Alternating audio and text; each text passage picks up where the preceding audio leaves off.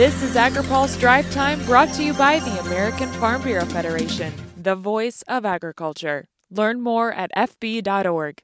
Good Friday afternoon. I'm Hannah Pagel. Two leading ag groups disagree on priorities for modifying federal milk marketing orders, causing tensions that now have competing deadlines.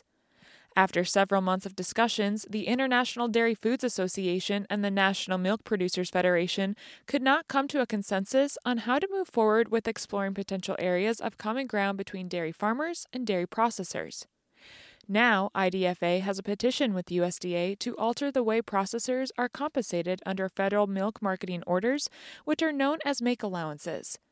NMPF plans to file a more comprehensive petition in April that will address the milk pricing formula as well as make allowances. According to IDFA, USDA has until April 29 to decide whether to move forward with a hearing on the make allowance issue. Jacqui Fatka has more on agripulse.com. The Department of Agriculture's Rural Energy for America program will soon be distributing a $1 billion funding boost from the Inflation Reduction Act. The money will help fund projects that are improving the renewable energy infrastructure across farm country. Ag Secretary Tom Vilsack told reporters USDA plans to award money quarterly. We're going to begin allocating these resources for projects beginning April 1st, and we're going to have basically a, a, every quarter a cycle of awards and announcements. Uh, so over the course of the next three months, we'll receive applications. Those applications will result in real projects that we'll have. The next quarter, we'll have more applications. The quarter after that, more applications. So I have every expectation this is going to continue. The, uh, the country understands the importance of it, and certainly rural America understands the importance of it.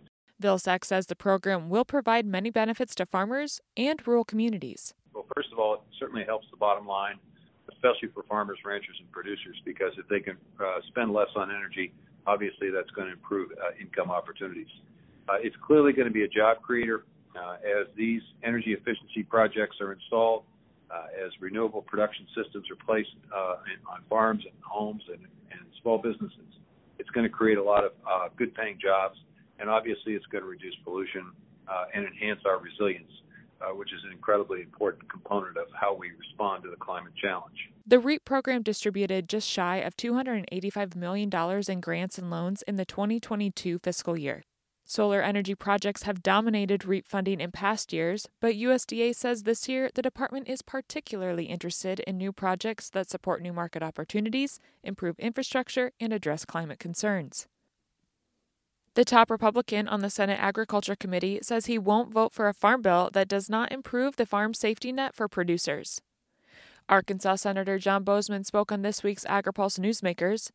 He says if Congress wants to protect rural America, they must protect the resources farmers use on their operation. And you know what the number one thing is from farmers? Making sure that the safety net is in place that they need so they can go to the bank and borrow the money to go forward the data that was used goes back to 2012. The world's very different now than it was in 2012. So I can tell you, you know, there's not going to be a farm bill that I vote for that doesn't take care of the safety nets. Mary Nowak with the National Council of Farmer Cooperatives and Andrew Walmsley with the American Farm Bureau Federation also joined this week's show to discuss the politics and the policies facing Ag Committee leaders in the House and Senate as they draft new farm policy. Walmsley says there needs to be significant investments in the commodity title in order to see ag group support of the Farm Bill. If we don't see some meaningful investment, particularly in the commodity title, I think it's going to be very difficult to get a farm bill done this year.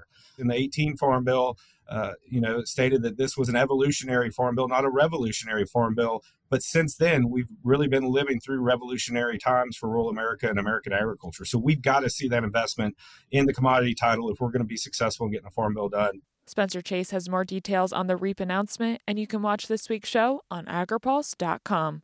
Now, here's a word from our sponsor. Today's episode of AgriPulse Drive Time is brought to you by the American Farm Bureau Federation. Tell the Securities and Exchange Commission not to regulate farmers like Wall Street. Ask your lawmakers to support the Protect Farmers from the SEC Act. Learn more at fb.org. That's all for today's drive time. For more agriculture, trade, environment, and regulatory news, head to agripulse.com. Reporting in Washington, I'm Hannah Pagel.